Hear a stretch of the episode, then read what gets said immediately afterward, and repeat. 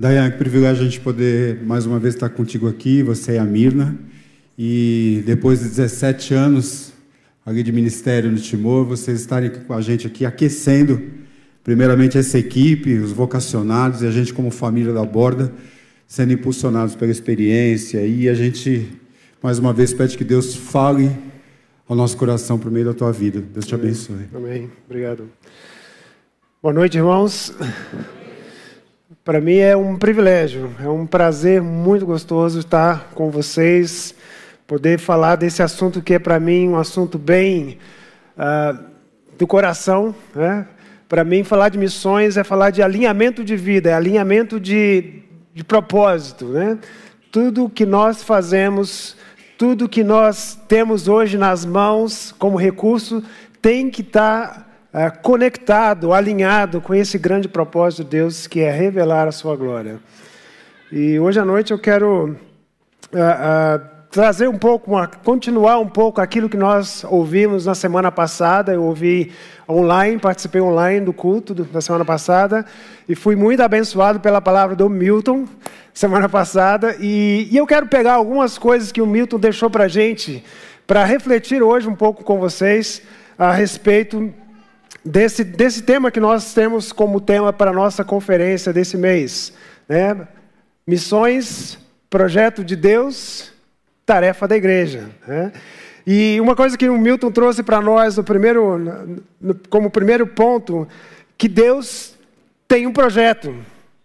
Deus, e o projeto de Deus é um projeto cósmico, é um projeto que envolve toda a criação. Porque lá no Salmo 24, no verso 1, ele diz assim: Olha, do Senhor é a terra e tudo que nele há, nela há, o mundo e os que nele habitam.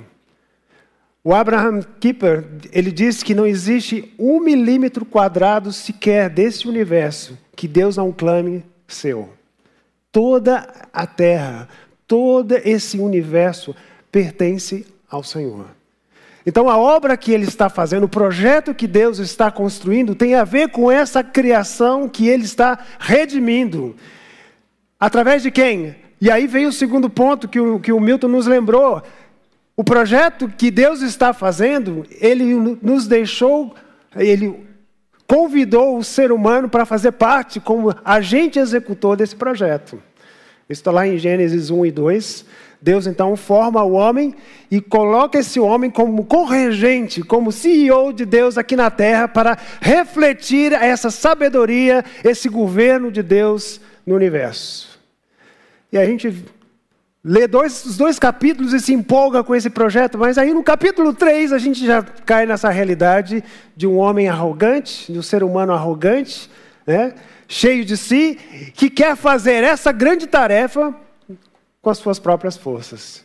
E aí o homem se rebela e diz que não quer se submeter a esse Deus e que quer agir de acordo com a sua própria capacidade.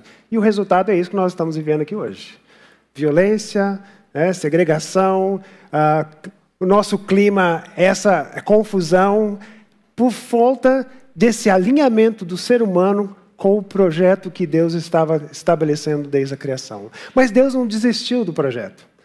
Deus não embargou a obra, Deus não abandonou esse projeto. Ele, nas, e a gente vai ver pela, na história né, que ele nos conta aqui na sua palavra, que esse Deus está trabalhando para completar a sua obra. E ele lá, no capítulo 12 de Gênesis, ele convida um, um casal e diz: Olha, larga tudo o que você está fazendo, vai para onde eu vou te mostrar, e através de você, você vai ser bênção para todas as nações. E a gente conhece a história de Noé, de, de Abraão. E depois Deus convida os descendentes de Abraão, que se tornam uma nação, para serem esses agentes de Deus, esses executores do projeto de Deus, para que essa grande obra seja realizada. E a gente vê, a gente percebe, uh, lendo o Antigo Testamento, que o povo de Israel também não conseguiu se alinhar a essa, esse projeto. Queriam fazer de acordo com as suas capacidades e recursos. E aí nós chegamos no Novo Testamento, onde Jesus, ele se torna o Deus, criador de todas as coisas, se torna homem para que através desse, de Jesus, Deus então possa resgatar esse projeto que estava agora sendo comprometido pelas ações humanas, mas agora em Cristo Jesus nós vemos Deus realizando o seu propósito. Paulo diz lá em Efésios que em Cristo Deus está convergindo todas as coisas. Os céus e terra agora estão encaminhando para essa pessoa. Ele é o centro. Nós acabamos de cantar. Ele é o centro de todas as coisas. Ele é o ápice desse, desse projeto. O Novo Testamento diz que ele é a pedra angular, a pedra principal. Todas as coisas agora estão baseadas na pessoa desse Jesus. E a partir daí, Deus está construindo uma nova história. E Ele agora está convidando a sua igreja para fazer parte disso. Jesus agora é o CEO de Deus nesse universo. Ele que define os recursos, ele que define o, o, o, andar do caminhar, o caminhar desse projeto, é ele que realiza e é ele que executa por meio daqueles a quem ele escolher para fazer a sua obra. Então, irmãos, nós estamos num momento da história em que a gente está naquela. Nós, nós acabamos de cantar, né? Nós aguardamos a concretização desse projeto, quando ele se manifestar. E aí Paulo diz né, que todas as coisas vão se reunir, toda língua vai confessar, todo joelho vai se dobrar, todo o universo vai se render a esse governo que Deus estabeleceu em Jesus Cristo. É Ele que dá essa sustentação, é Ele que dá sentido para esse projeto que Deus está realizando, e tudo isso vai e deve chegar através da pessoa dele.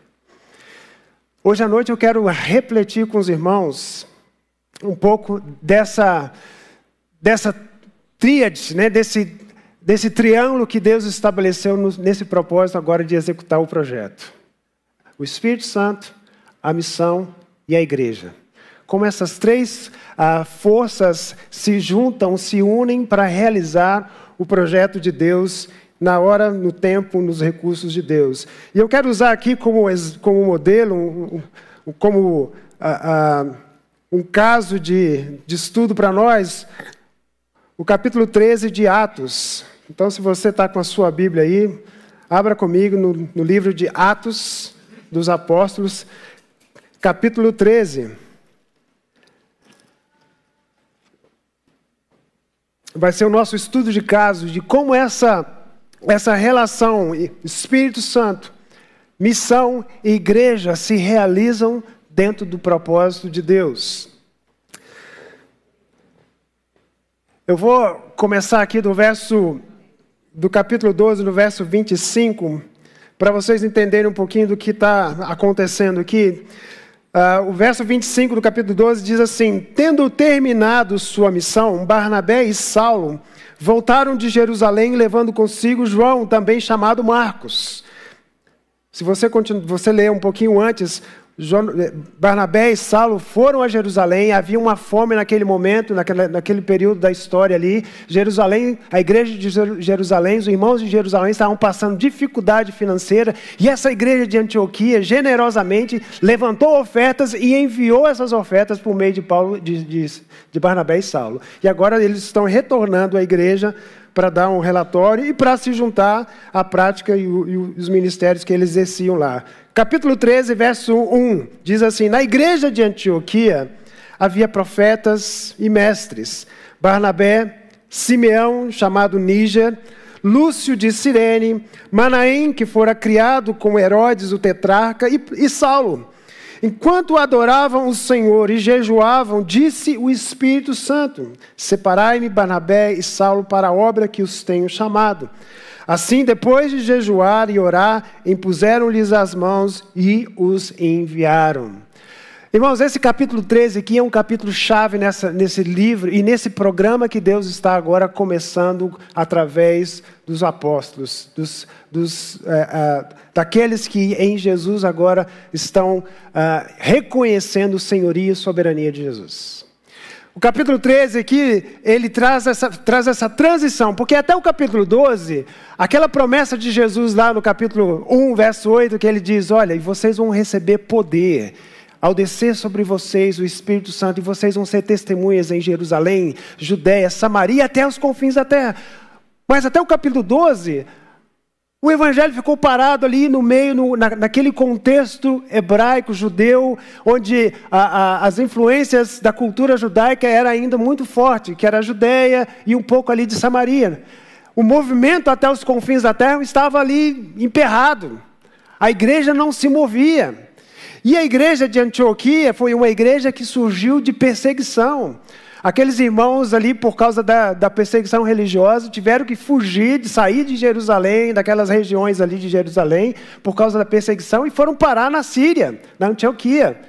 E lá então começaram a compartilhar dessa verdade de que Jesus ressuscitou, Ele é o grande rei, Ele que governa todas as coisas. E as pessoas começaram a se agregar a eles, e ali começou a surgir um grupo de uma comunidade confessando Jesus Cristo como Senhor. A gente não tem ideia do impacto de que essa declaração tem naquele contexto de Roma. Porque naquele contexto, o único rei, o único senhor era César.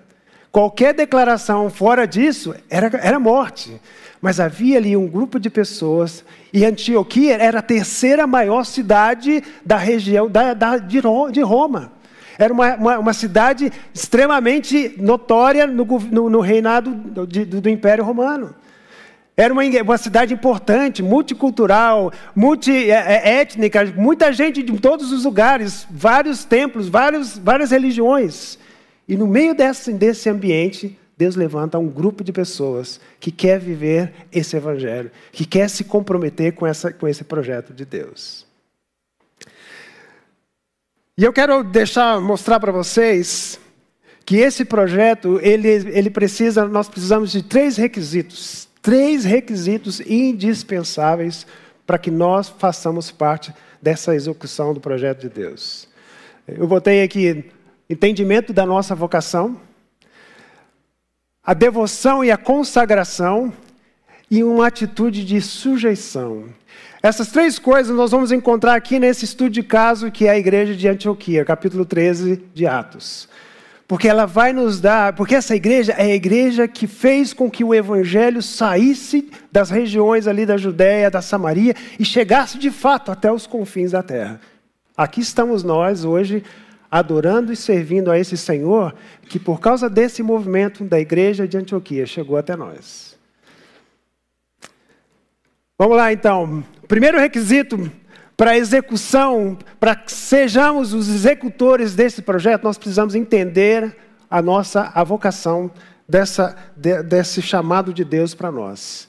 E eu quero usar aqui como uh, referência a esse texto, porque se você olhar o verso primeiro aqui, diz que a igreja de Antioquia havia profetas e mestres. Lucas só destaca esses dois dons aqui da igreja. Mas ele mostra que essa igreja é uma igreja também de uma variedade de culturas aqui, porque ele diz aqui que eles têm o Lúcio, que é, de, que é o, o, o, Simeão, que é, de, é um Níger, é um negro, que provavelmente é do, da, da, do, central, do centro da África ali de Níger. Nós temos ali o Lúcio de Sirene, que Sirene era o norte da África, Líbia hoje.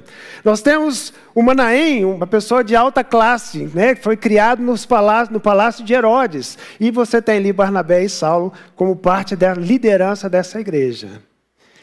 E aí diz aqui no verso 2, olha aí comigo, que enquanto adoravam, talvez a sua tradução diz enquanto serviu e servindo eles ao Senhor, e essa, e essa é uma coisa interessante, na, na, esse, esse verbo, essa, essa ideia de adoração e servir na Bíblia, elas, elas se misturam, né? elas são sinônimos. Porque você não pode ah, dizer que adora ao Senhor, adora a Deus, adora o seu nome e não serve.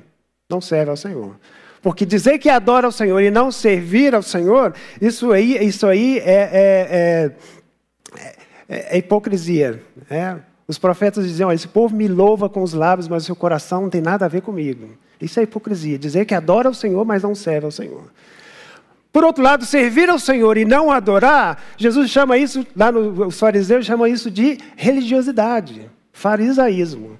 Cumpre todas as obrigações da religião, mas a sua adoração não tem nada a ver com aquilo que ele expressa através dos sacrifícios e ofertas. Então, quando eles falam, quando Lucas usa esse termo aqui, e adoravam, ou a sua tradução diz, e servindo, porque esses, essas duas ideias, elas, elas são é, sinônimas.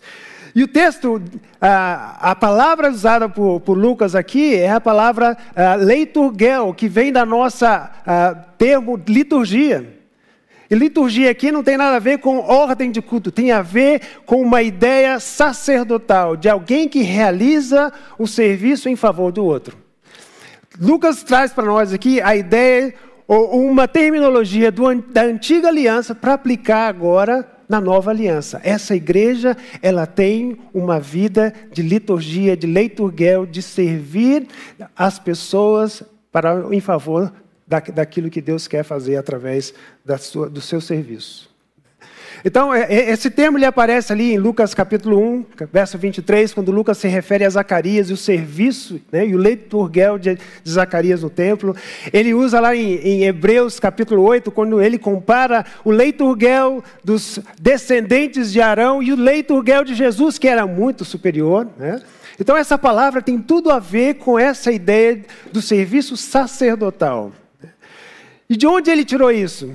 Tirou lá de ah, Êxodo capítulo 19. Lembra lá quando Deus tira Israel do Egito, debaixo daquele de quatro, mais de 400 anos de escravidão, de opressão, de domínio, né, debaixo da, da opressão dos egípcios, Deus tira o seu povo e ali, depois de três meses de sair do Egito, Deus se reúne com eles ali no, no, no, ao, ao, pé do, do Monte Sinai, e Deus então faz uma aliança com aquele povo. Olha aí o que Deus diz lá em, em, em Êxodo capítulo uh, ah, 19, verso 4. Eu, verso, eu vou começar aqui do verso 4, para a gente entender um pouco mais essa, esse contexto aqui, né? Olha só o que Deus diz aqui por meio de, de Moisés. Verso 4 diz assim: Vocês viram o que eu fiz no Egito né? E como os transportei sobre asas de águias e os trouxe para junto de mim. Agora, se me obedecerem fielmente, se guardarem a minha aliança, vocês serão o meu tesouro pessoal dentre todas as nações. O que Deus está fazendo aqui é resgatar a identidade daquele povo. Mais de 400 anos vivendo debaixo de, de escravidão, gente que, que se sentia o nada, gentalha. Deus está dizendo agora: vocês são o meu tesouro pessoal. Para quê? E aí no verso 5 ele diz, no verso 6 ele diz: Vocês serão para mim agora um reino de sacerdotes e uma nação santa. Vocês serão agora os meus representantes diante dos povos, para que eles possam aprender, possam conhecer, possam se beneficiar da minha sabedoria, da minha justiça, do meu perdão, da minha graça. E vocês agora vão trazer as nações, representar essas nações, as suas necessidades diante de mim. Porque esse era o papel do, do sacerdote. O sacerdote era aquele que intercedia pelo povo, que trazia as necessidades, as carências, os sacrifícios, a, a, adoração do povo e apresentava diante de Deus. E era ao mesmo tempo aquelas pessoas que traziam o conhecimento, a instrução, a, orientação, a sabedoria de Deus para o povo. Essa era a função do sacerdote. E o que Lucas está dizendo aqui, no capítulo 13 de, de, de Atos, é que essa igreja tinha esse comportamento. Eles viviam esse evangelho de tal forma que aquilo que eles faziam para a sociedade representava Deus no meio deles e levava esse povo a conhecer o Senhor. Como é que você sabe disso? Lá no capítulo 11 de, de, de, de Atos, diz que esses, esses cristãos aqui, esses irmãos aqui de, de de Antioquia, foram identificados pela primeira vez como cristãos. Até então, nem os discípulos foram chamados de cristãos, mas aqui em Atos capítulo 11, verso 26, a vida e o testemunho dessa, dessa igreja no meio dessa sociedade multicultural, idólatra, violenta, imoral, esses cristãos foram identificados como cristãos, que significa que eles estavam sendo refletindo a imagem desse Jesus que eles confessavam e pregavam.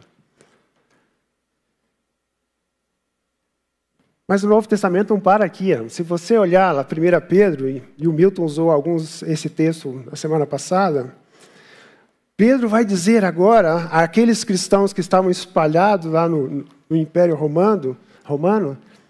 Eu quero ler com vocês aqui, 1 Pedro capítulo 2.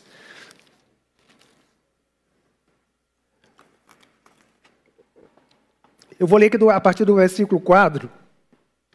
1 Pedro, versículo, capítulo 2, verso 4 diz assim: À medida que vocês se aproximam dele, dele de quem? De Jesus. A pedra viva, rejeitada pelos homens, mas escolhida por Deus para ser preciosa para ele. E vocês também estão sendo utilizados como pedras vivas na edificação de uma casa espiritual para para serem o quê? Sacerdotes para serem esses representantes desse governo, desse Senhor que está agora sendo construindo um grande edifício para a glória de Deus.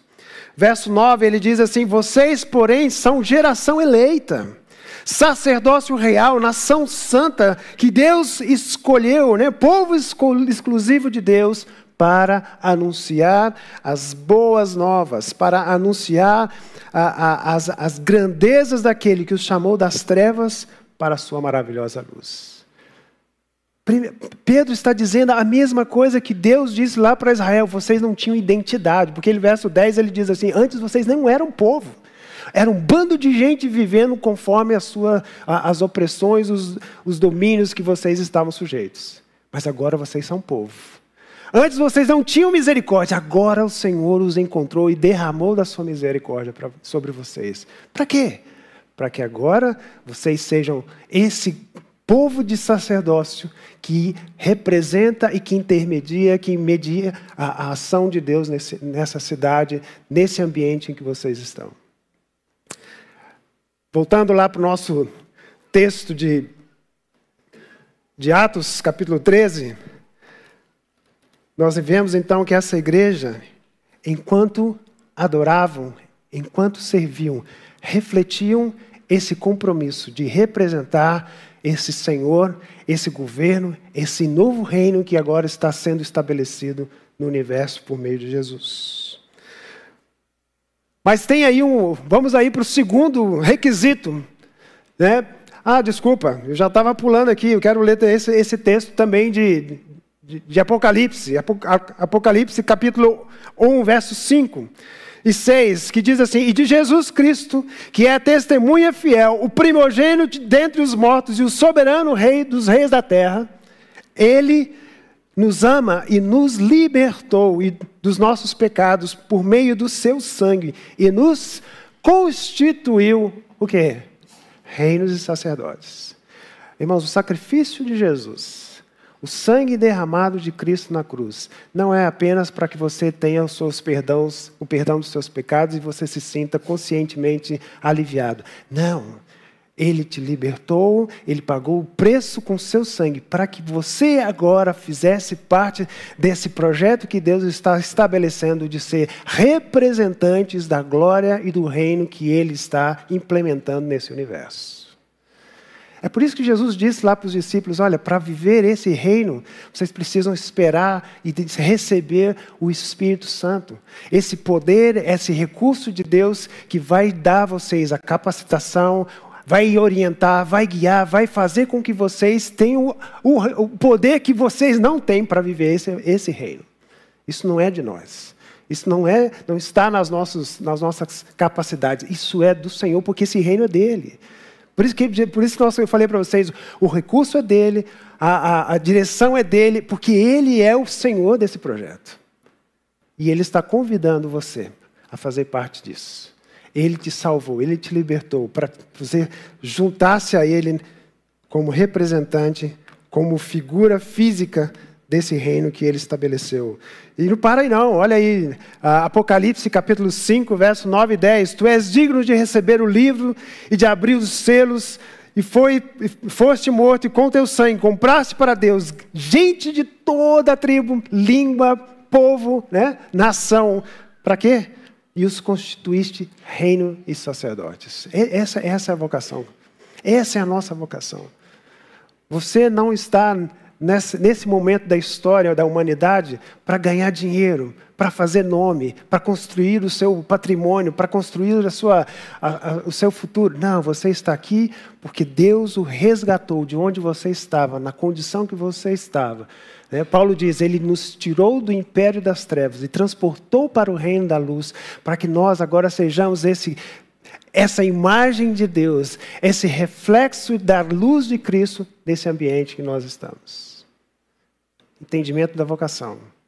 Porque se nós não entendemos, nós vamos gastar o nosso tempo com outras coisas. Assim como Israel gastou, assim como os descendentes de Abraão gastaram, perderam-se com o projeto e ficaram entretidos, entretidos com a sua própria, uh, os seus próprios objetivos.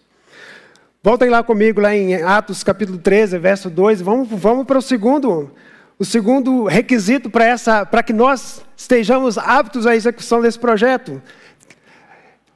Uma vida de devoção e consagração ao Senhor. O texto diz aqui que enquanto eles adoravam, eles também faziam o quê? Jejuavam. O verso 3 diz que eles oravam e jejuavam. Essas duas coisas andam juntas, né? jejum e oração. Eu não sei quanto a você, mas para mim, esses dois aspectos da, da disciplina espiritual são os mais difíceis, na minha opinião. Que se oração fosse fácil, ninguém tinha dificuldade.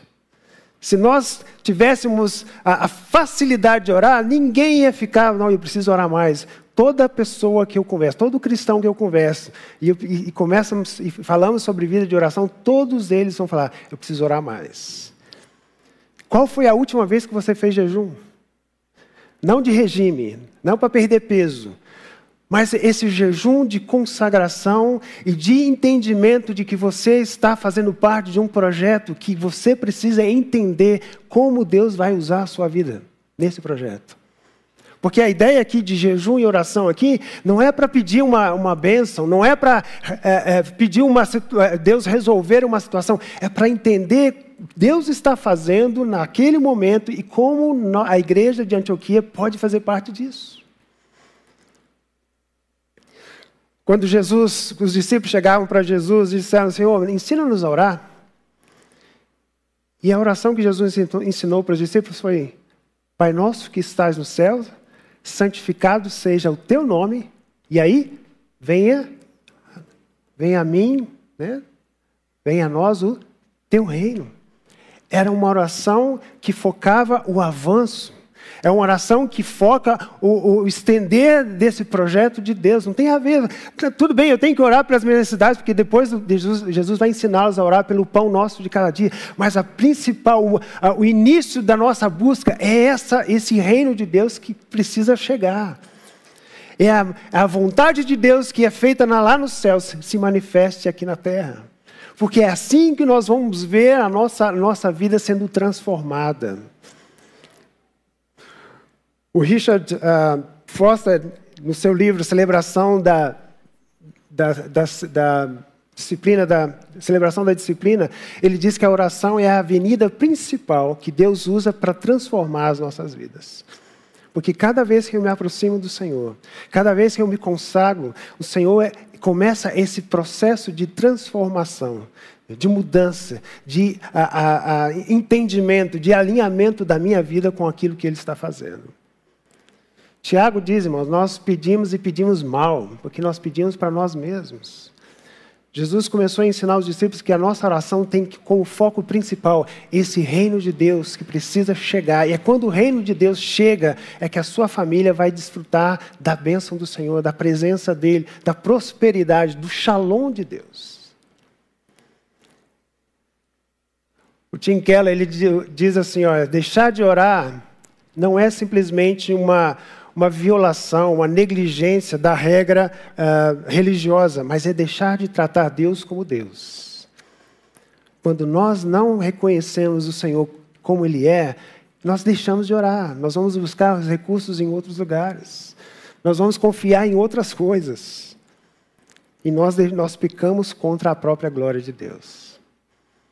O John Piper, ele, quando fala sobre o jejum no seu livro a Fome de Deus, ele diz: quando nós jejuamos, nós simplesmente queremos declarar que Deus é mais importante do que qualquer coisa no mundo, inclusive a nossa necessidade básica e primária. Quando eu jejuo, eu estou dizendo para o Senhor: Senhor, o Senhor é mais importante do que comer. O Senhor é mais importante do que a, a, o alimento. O Senhor, por isso que, por isso que lá em, quando Jesus foi tentado no deserto e o diabo tentou fazê-lo comer, ele diz: Olha, não é só de pão que o homem vive, não mas de toda a palavra que vem da boca de Deus. É essa a nossa sobrevivência, irmãos. É disso que nós nos alimentamos. Precisamos comer? Precisamos. Mas nossa necessidade primária, principal, é o Senhor. Nós precisamos conhecê-lo, nós precisamos nos aproximar dele.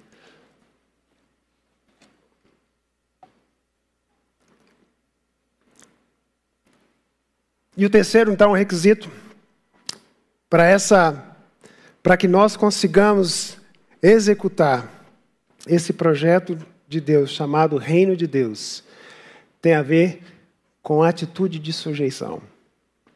O texto diz lá, voltando para, para Atos capítulo 13, que os discípulos, enquanto adoravam, enquanto exerciam a sua vocação, enquanto eles oravam e jejuavam, o que aconteceu?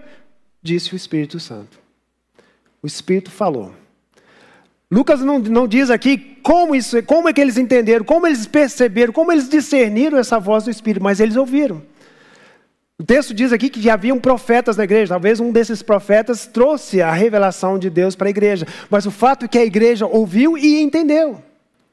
E a nossa necessidade agora é, é de ter essa, essa mente, esse ouvido aguçado para entendermos o que o Espírito está falando à igreja da borda hoje. É. Nós precisamos, assim como Saulo, Barnabé, Simeão, perceber o que o Espírito, porque ele é o agente de, de Cristo agora na realização desse projeto. Irmãos, se vocês olharem toda a história de avivamento, de movimento da igreja, a oração, o jejum e a direção do Espírito, elas caminham diretamente. Eu contei hoje de manhã a história do, dos morávios, lá no, no século XVIII. Uma comunidade de, de, de, refugiados. Esses, esses cristãos estavam, viviam na Boêmia, a antiga Boêmia, que hoje é a, a República Tcheca. Por causa da perseguição, fugiram. E um conde muito ah, de coração muito aberto, abriu a sua propriedade para receber esses refugiados cristãos.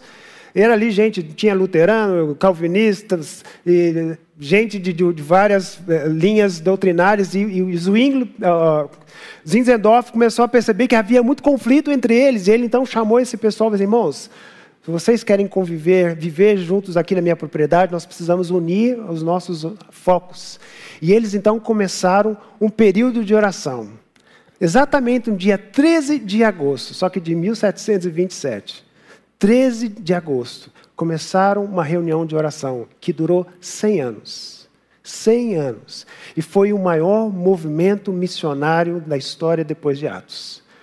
Esses 300 uh, ah, refugiados que, se, que se, se, se esconderam ali na propriedade do conde Zinzendorf alcançaram o mundo sem recurso, sem treinamento, mas com o coração extremamente aberto e com o ouvido atento à direção do Espírito Santo. E hoje, esse movimento missionário dos moráveis influenciou William Carey, influenciou John Wesley, influenciou George Whitefield. Esses homens ficaram impactados pela presença dessa igreja indo em diversos lugares que ninguém queria chegar num momento da história em que, os teólogos diziam: não, não, esse negócio de pregar evangelho às outras nações, isso foi lá para os discípulos, lá no Atos, em Mateus 18, 28. Tem nada a ver com a gente. Essa comunidade diz: não, o Espírito está dizendo que nós precisamos ir aos povos que estão nas trevas, que não conhecem a verdadeira luz de Cristo. O texto diz aqui que o Espírito falou. E o que o Espírito falou à igreja aqui? Você está com, o texto, com sua Bíblia aberta? O texto diz assim: Separai-me. Esses irmãos que não estão fazendo nada na igreja, que estão aí assim, meio perdidos, não sabem para onde vão, não sabem se casam, se compram uma bicicleta. Foi isso que ele falou? Separai-me a Barnabé e a Saulo. Quem eram esses dois camaradas? Eram os líderes dos líderes. Era o top da liderança dessa igreja. O que o Espírito está dizendo, irmãos, é algo extremamente complicado. Ele está pedindo o, melhor que aquela igreja tinha.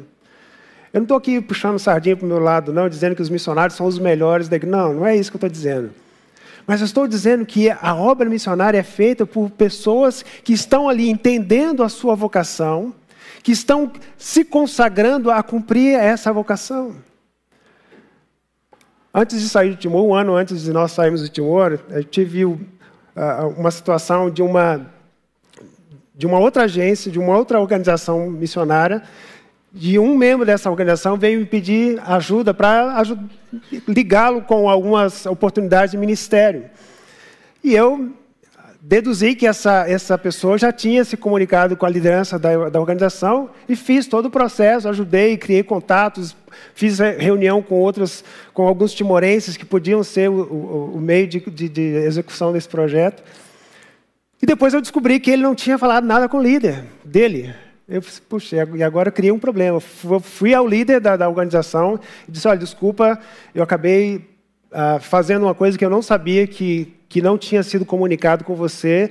Eu quero aqui confessar o meu erro e pedir desculpas. Ele disse, Daniel, deixa eu falar uma coisa para você. Esse casal que te procurou está me causando muito problema. Está eh, criando problema na equipe e criando problema para o staff timorense, que era o grupo de pessoas que trabalhavam com eles na organização. E a gente não sabe o que fazer. Aí a gente, a gente, eu e Mirna sentamos com ele e manda de volta para o país que eles vieram. Ah, mas a igreja vai ficar frustrada, decepcionada, investiram tanto para mandá-los para cá. Tinham poucos meses que estavam no Timor. O prejuízo é menor, manda de volta. E aí ele contactou o supervisor da organização, contou a situação. O supervisor, então, vamos ligar para o pastor e explicar a situação. Daí o pastor, eles ligaram para o pastor e contaram toda, todo o problema que eles estavam passando com o casal. E o pastor, sabe o que o pastor disse?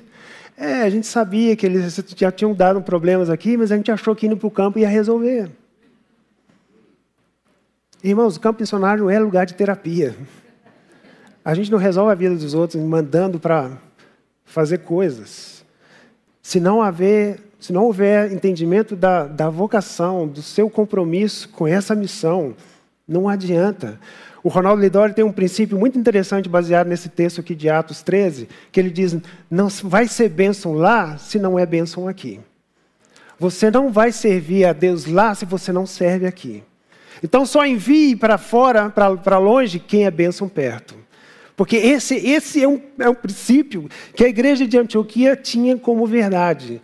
Esses irmãos estavam servindo, estavam adorando, estavam exercendo a vocação que Deus havia chamado a eles de representar esse Jesus, esse Senhor que agora os, os resgatou para serem agora a, a, o, o, agentes de Deus nessa, nessa, nessa situação, nessa terra.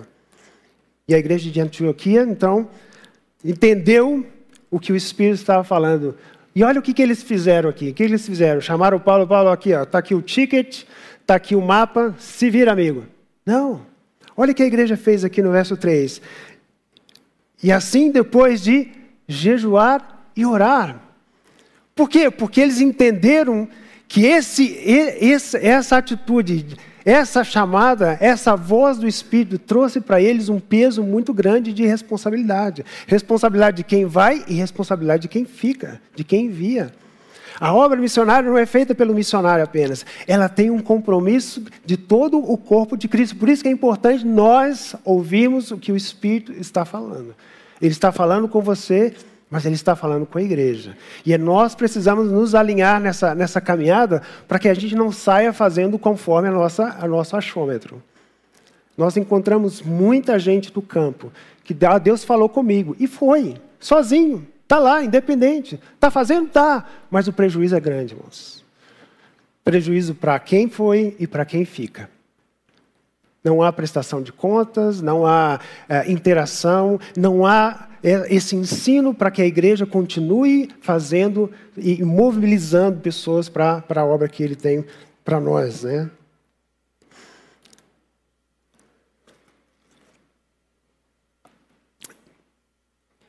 O David Bosch ele faz uma, um comentário nesse texto aqui de, de, de Atos. Ele diz: quando os seguidores de Jesus viviam em obediência ao seu governo e se submetiam à liderança e à condução do Espírito Santo, do Espírito de Cristo, a igreja avançava a obra missionária, a missão que Deus havia dado à igreja, ela avançava, ela quebrava barreiras. E a gente, se você continuar lendo aqui capítulo, os capítulos ah, seguintes de Atos, você vai ver o que esse evangelho, através desses dois homens, fizeram em todo o Império Romano. Poder que Deus usou, fez acontecer na vida desses homens aqui, por causa desse momento da história da igreja, transformou o Império Romano a ponto de a perseguição que era começou como uma perseguição religiosa virou uma perseguição política, porque eles estavam sendo afetados por esse grupo de pessoas transformando a cultura romana que eles não admitiam. Parar de adorar, adorar o César para adorar esse Jesus que nós não conhecemos. Irmãos, foi um rebuliço no Império Romano. Mas por quê? Porque essa igreja cumpria a sua vocação. Essa igreja se dedicou em oração e jejum. E essa igreja ouviu o Espírito Santo falar. Que desafio para nós. Mas são requisitos que nós não podemos deixar de buscar. Nós não podemos negligenciar se nós queremos fazer parte dessa grande obra que Deus está fazendo. Eu quero terminar aqui com algumas, algumas perguntinhas para nós aí pensarmos, né? para você refletir. O que Deus está falando com você? O que o Espírito está falando ao seu coração? Não estou falando hoje, estou falando assim nessa caminhada sua com o Senhor. O que, que Ele está falando? O que, que o Senhor está falando para a igreja da borda? Nós temos aí desafios em nossa, a nossa volta nesse contexto de, de São Bernardo, São Paulo. Que o Espírito está falando conosco? Como nós vamos responder a essa voz do Espírito? como nós, como você e como nós e como igreja estamos desenvolvendo a nossa, a nossa vocação de refletir Cristo, de refletir a glória desse Senhor, a sabedoria, o perdão, a bondade desse Senhor nesse ambiente chamado Bernardo, São Bernardo do Campo. Como é que está a sua consagração? O que, que você está buscando, né? Como é que está a nossa capacidade de nos submeter a esse Espírito? Irmãos, esse chamado não é só para jovens, não é só para os treinados, é para todo mundo. Eu gosto muito da parábola de Jesus, quando ele lá em Mateus 20, ele diz assim: o reino dos céus, esse reino de Deus, é semelhante ao dono de uma plantação, ao dono de uma propriedade. E ele sai de manhãzinha e diz: Olha, chama um para o serviço. Daí, nove horas, ele chama outro outro grupo. Aí meio-dia ele chama outro. Aí às três da tarde ele chama outro. Às cinco da tarde, lá no finalzinho do, do, do, trabalho, ele chama outros. Porque a obra do Senhor não tem essa coisa, não, só pode começar nessa, nessa fase da vida. Não, não, não. Tem lugar para o aposentado, tem lugar para o jovem, tem lugar para todo mundo servir é um espaço que Deus abriu para que todos nós, com os recursos que nós, que nós temos no momento da nossa vida, possamos fazer parte disso. E a recompensa é igual para todo mundo. É interessante que na parábola, os primeiros que foram chamados, não, mas vamos receber o mesmo que o lado das cinco da tarde vão receber. O Senhor é da obra, Ele paga ele, conforme a vontade dEle. Todos vamos receber a mesma coisa. E é isso que ele chama, nos chama a fazer. Ah, então vou esperar cinco da tarde para fazer a minha parte? Não. Você vai perder o privilégio. Você vai perder o privilégio. Vamos orar?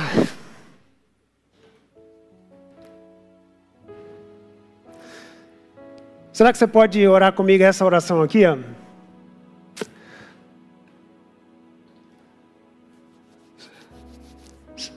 Senhor, a luz do teu evangelho brilhou sobre nós neste lugar escuro em que nós vivemos, né? nessa sociedade consumista, né? nesse ambiente de violência, mas o seu evangelho, o teu evangelho chegou e nos alcançou. Será que não há entre nós alguém que possa levar a luz desse evangelho para aqueles que desesperadamente precisam dele? Senhor, tu prometeste que demaria o teu espírito sobre nós e seríamos suas testemunhas em Jerusalém, Judéia, Samaria e até os confins da terra. Não tem interrogação, não, tem um ponto. Né?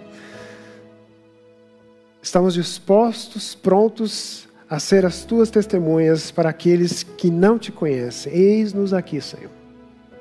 Eis-nos aqui. Quem o Senhor vai enviar? Será que nós podemos dizer, Senhor, eis-me aqui. Eu quero ir. Eu quero fazer parte desse, desse projeto. A minha condição é essa, meus recursos são esses, a minha capacidade é. Mas ele diz ali, ele vai capacitar. Porque é ele que faz, é a obra dele, o poder dele, os recursos são dele. Nós somos apenas privilegiados de fazer parte disso. Por isso que eu falei para vocês que missões ela é alinhamento de vida. É quando eu entendo o que esse Senhor está fazendo nesse universo e eu dizer, olha, eu quero fazer parte disso. Talvez a sua profissão vai, vai fazer parte disso. Talvez os seus, os seus estudos, aquilo que você desenvolver na sua vida, vai fazer parte disso. Mas você, você tem que consagrar. O Senhor não vai tomar isso para ele. Você vai consagrar e vai dizer, Senhor, eis-me aqui, ó, com esses recursos que eu tenho. Amém? Que Deus abençoe a, a sua caminhada com Ele, né? Que você esteja atento a esse falar do Espírito falou semana passada, tá, tem falado aqui na, né, na borda. Eu sei que a igreja tem buscado isso e que ele continue levantando pessoas, dizendo: Senhor, eis-me aqui, envia-me. Deus abençoe, boa semana a todos e que Deus continue a boa obra dele aqui nesse lugar.